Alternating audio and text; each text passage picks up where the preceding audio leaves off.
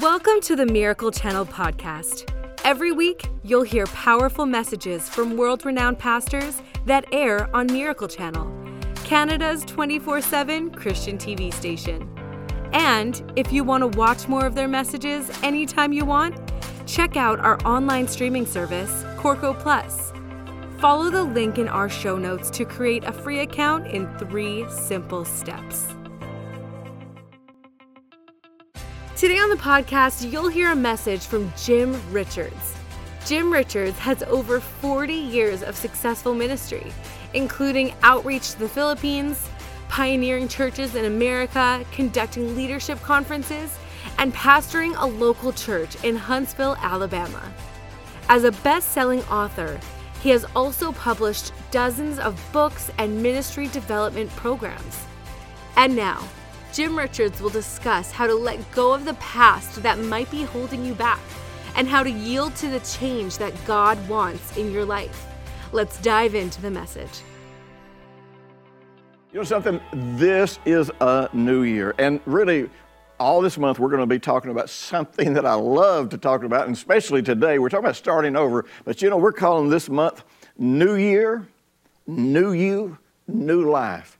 And I'm, I'm serious about that. You know, it's amazing that God's Word, on so many levels, so many aspects, gives us opportunities to start over. Now, I'm not talking about the starting over where you say, oh, okay, I didn't like the way I do that. I'm gonna, you know, I'm, I'm gonna do it again. I'm talking about really being able to start over and something change internally when you start over. Something changes inside you that really uh, pretty much erases the effects of the past. You know, that's what, that's what I love about what God does in our lives. You know, we're not, we're not spending our lives dragging the past down the road with us. Now, some people are, and it's only because they haven't discovered uh, the tools and resources that God gives us for solving these problems. I'll tell you, if you're dragging the past down the road with you, and your hurts from the past, and your fears from the past, and your insecurities from the past,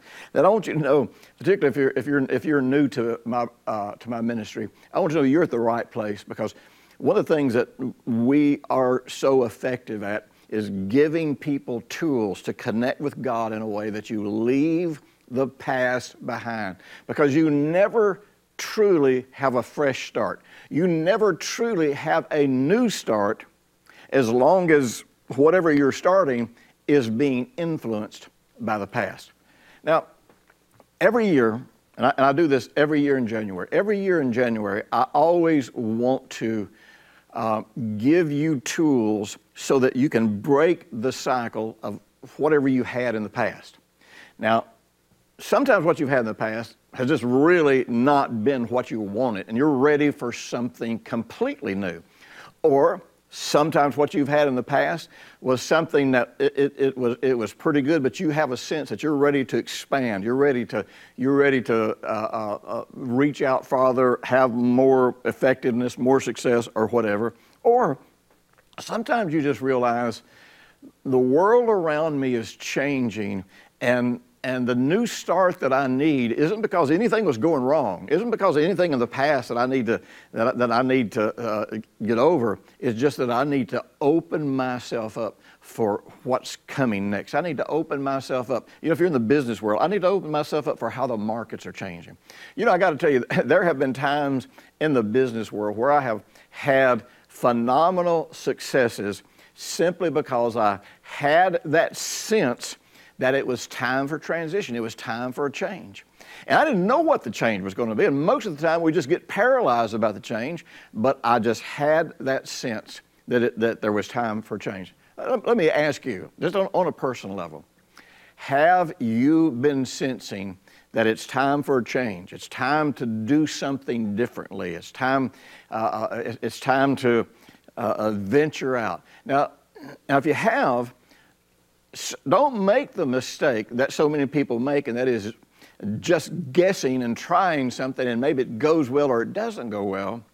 But you want to make this journey in such a way that you're opening your heart up to God and you're going to move forward in this journey as God gives you wisdom in your heart so that, so that you're not running this incredibly big risk. You know, most of my life, most people considered me to be a real risk taker. And the truth is, uh, while it has often looked like I was running incredible risks, there really weren't usually many risks involved because usually I was sensing something in my heart about where God was taking me.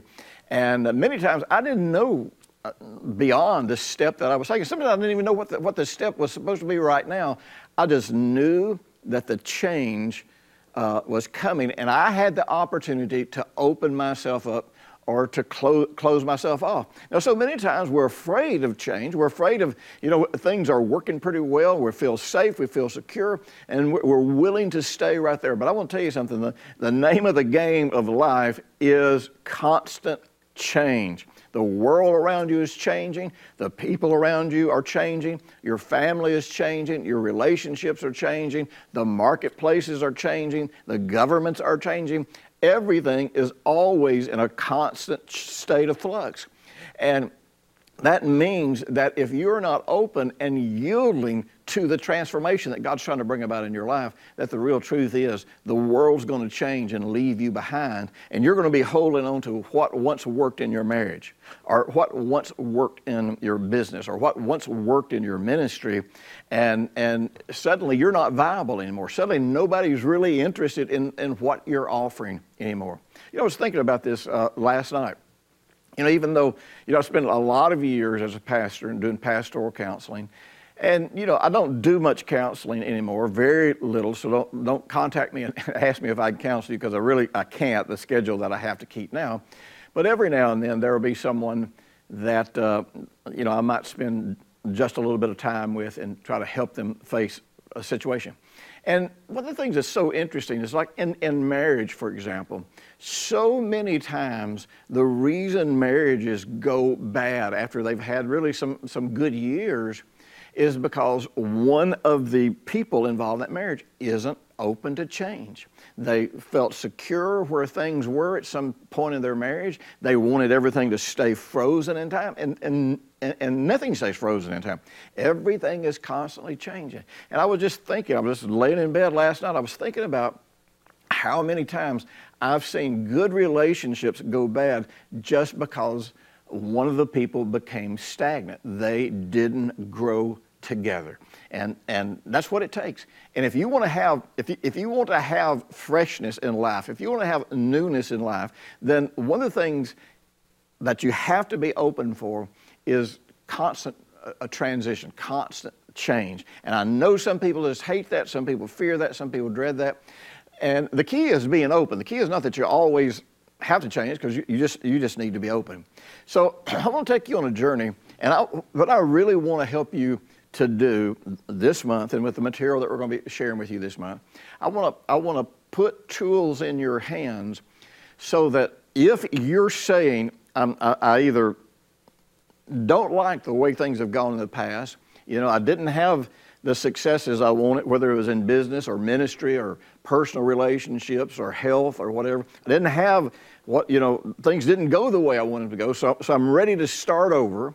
Or, or like I say, you may be in that situation where, yeah, things have gone pretty good, but you, but you're ready to branch out more. You're ready to step forward. You're ready to take things to a new level. So you're ready to start over again for that. Or uh, maybe uh, you're one of those people that that you know you um, uh, you just realize everything around you is changing. You realize that that you will no longer be viable. You know, you can lose viability in your marriage. You can lose viability in any area of your life if you are not growing and developing.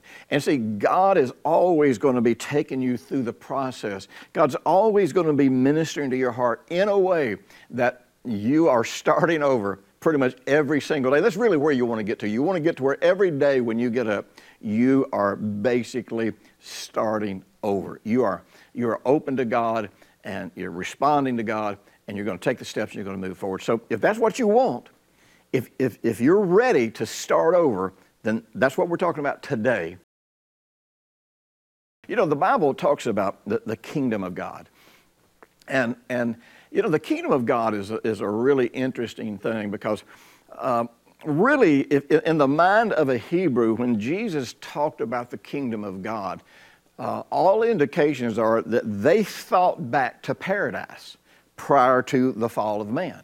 Because that was the one time when here on planet Earth, uh, God was able to rule um, uh, and was able to express himself perfectly in planet Earth because man was in perfect harmony with him. And so there was no sin, there was no sickness, there was no disease, there was no pain, there was no lack, there was absolutely no suffering.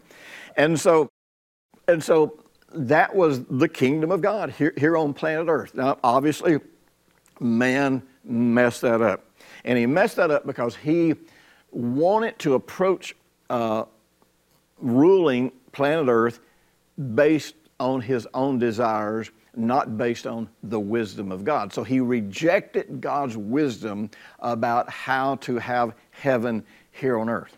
So, you know, thousands of years later, Jesus comes on the scene and he's talking about the kingdom of God. Well, to, to, to the Hebrew mind, they were talking about a realm that you entered into where you had peace and where all of God's resources were available to you and where you were able to live life the way God really created you to live life. And that's, you know, that's really what we're, what we're going to be talking about. Living, establishing the kingdom of God in your life. Entering into this realm called the kingdom, and when you enter into this realm, having access to all of the resources of God. You know, in, um, in, in the Old Testament, when uh, the children of Israel, when they would come and they would worship God through these sacrificial offerings, uh, th- these offerings were not about trying to appease the wrath of God. These offerings were always given uh, in such a way that because faith had to be involved, and see, we don't, we don't get that. You know, it's, a, it's amazing how many people will look back and say, you know, the, the old covenant, it was a covenant of fear. Mm, well, no, it wasn't. And you know what? I probably even said that back in my younger days. Uh, the old covenant was a covenant of, of works. Well, no, not really. That's really not what God instituted.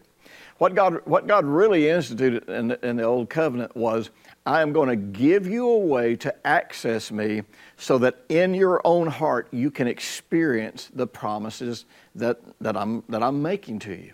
You know, the sacrifices didn't do anything for God. You know, at one place, you know, the scripture says, uh, it says, uh, you know, the cattle on a thousand hills, they belong to God. He said, he said, if I was hungry, I would kill one and eat it myself. In other words, there's not one of the sacrifices that you're, that you're giving for my benefit. I've created this for your benefit. I've created this so you have some way in your heart to connect with me. And then, of course, we also know that he said, and through all these sacrifices, I'm going to give you types and shadows of the eternal reality that will be fulfilled through the Lord Jesus Christ. So, so when these people would come and they would operate faith in their heart and they would deal with their issues and they would reconnect to God. And one, of the, and, and, one of the final things that they would often do is, is whenever they dealt with whatever issues they had to deal with, they would present a peace offering. And this peace offering was not an offering so that you could have peace with God, it was a celebration of peace with God. And in, in, in the sense or the mind of the worshiper, whenever there was peace between them and God, then they once again uh, had access to all of God's resources. And, and, and this is the whole concept that Jesus uh, was talking about whenever he would preach and teach about the kingdom of God. He was, he was talking about entering into this realm where you have access to everything that God um, has offered you, made available to you, has promised you. So we're talking about entering this realm of, called the kingdom of God. Uh, it's synonymous with the kingdom of heaven. You know, it's interesting in, in, the, in the Hebrew language, and, and remember, Jesus did not teach in Greek. He, he, he taught in, a, in an Aramaic language, and it was then translated into Greek whenever um, uh, at, at some point in time. I'm, there's debate about that, so I'm not going I'm not going to nail down my opinion on that. So it was translated into Greek. But uh, in, in the Hebrew and Aramaic, there, there is um, what they call gematria, which is similar to what we call numerology. Now, it's not numerology. There is a difference. And, you know, numerology, people try to get into pre- predicting the future and those sorts of things. And so we're not talking about that. But we're talking about having insight into words and, and, and what words are connected to other words based on the numerical value. And so the numerical value of heaven and of mind or thought is, is has, it has the same numerical value. So that tells you that heaven is something that can exist in your own mind, in your own thoughts, in your own being. Now, when Jesus was, was teaching about the, the kingdom of God, he explained that the kingdom of God did not come by outward observation. This was not something that happened outwardly. He said the kingdom is within you. So, in other words, internally, in my heart and my mind, I can enter into a heavenly realm. I can enter into this realm where Paul said there will be righteousness, peace, and joy in the Holy Spirit. Now remember, peace, when the, uh, when the Bible talks about peace, whether it's talking about it in the Hebrew word for peace, shalom, or in the Greek word for peace, both of those words are very inclusive words that present the idea uh, of having a, a, a, tranquil state of mind. In other words, entering this realm of tranquility based on the fact that all of your needs are met, based on the fact that you have access to all of the resources of God. And so that's why the Old Testament worshiper, man, when he offered that peace offering, he was celebrating that, that the thing that had gotten into his heart that had disconnected him from God, whether it was actual sins that he committed or whether it was just a guilty conscience, that, that he was celebrating that he had resolved this. And he was celebrating uh, that, that not only did he have tranquility uh, in his relationship with God, but also the fact that he once again in his heart had access to all the resources of God. Now, many people would say, well, wait a minute, Jim, we always have access to all the resources of God. Well, yes, we do, but that all happens in our heart. Anything that violates our heart, anything that condemns our heart, anything that gets beyond the beliefs of our heart limits us and our capacity to connect with what God has given us. Uh, God doesn't take it away from us. God's not saying, oh, you messed up, I'm going to hold this back from you. No, something happens in us that makes it, according to the scripture, where we cannot receive. We can't take hold of what God has offered us in kingdom living. You know, I, have shared this with you before. You know, Paul gives a whole list of all kinds of sins. He said, look, the people that are involved in these things, they need to understand they can't inherit the kingdom of God. I don't think he's saying they can't be saved. I don't think he's saying their sins can't be forgiven. I think based on the fact that he is speaking from, from this, this Hebrew mindset, I think that he is saying, look, uh, uh, because of the way this affects your heart, because the kingdom is within, you can't inherit. You can't take hold of. You can't receive what is freely being offered to you from God. And, and, and so we want to deal with and resolve any issues in our heart so that we not only have access, but we realize access to everything that God has given us to the Lord Jesus Christ. Listen, I just want, I want to mention something to you. You know, we are living in a time when uh, uh, I'm, you know, I've seen a polarization, and, and I can remember in the early days of my ministry, probably 35 years ago, or, or even longer than that. You know, I can remember sitting down with a lot of close friends. I probably said it a few times in sermons, but I said, you know, uh, the more we go down this path, the more the world goes in this direction, um, we're going to have a polarization. Of course, the Bible tells us that, you know, that, that you know, light's going to become lighter and darkness is going to become darker. We, darker. We, we, we know that. You know, the book of Daniel foretells this polarization that comes toward the end time. And you have to understand that, that religion is part of the world system. It's not, a, it's not a separate thing. Religion is where you're trying to relate to God based on uh, philosophies of the world system instead of through the script, what the Scripture says and, and, and through the Lord Jesus Christ, as the Scripture says. And so there's a polarization happening uh, in the church. And it's amazing what I'm seeing on the one hand, people uh, throwing away the value for godliness and, and godly living. And, you know, uh, uh, people don't flow in the gifts of the Holy Spirit. They've rejected all that. And then, and people don't pray. People don't have a prayer life. You know, I, I don't even, I don't even understand for sure how they even identify themselves as Christians other than, other than maybe they go to church and say they believe on Jesus. But, you know, if that's the only part of your life that aligns with the Word of God is what's in your mouth. If it's not in your heart, then it's not real and it's not working. But you know what I see on the positive side? I am seeing all over the world. I'm seeing people who are endeared to God like never before. I'm seeing people fall in love with God, and I'm seeing people really return to and come alive with what I call just the basics of the gospel. Just, you know, having a prayer life, reading the Bible, communing with God, ha- you know, worshiping and, and being involved in serving and helping other people. I'm seeing this, this come alive. And so, so uh, the world is polarizing, but the, the church is polarizing. The believers are, are polarizing.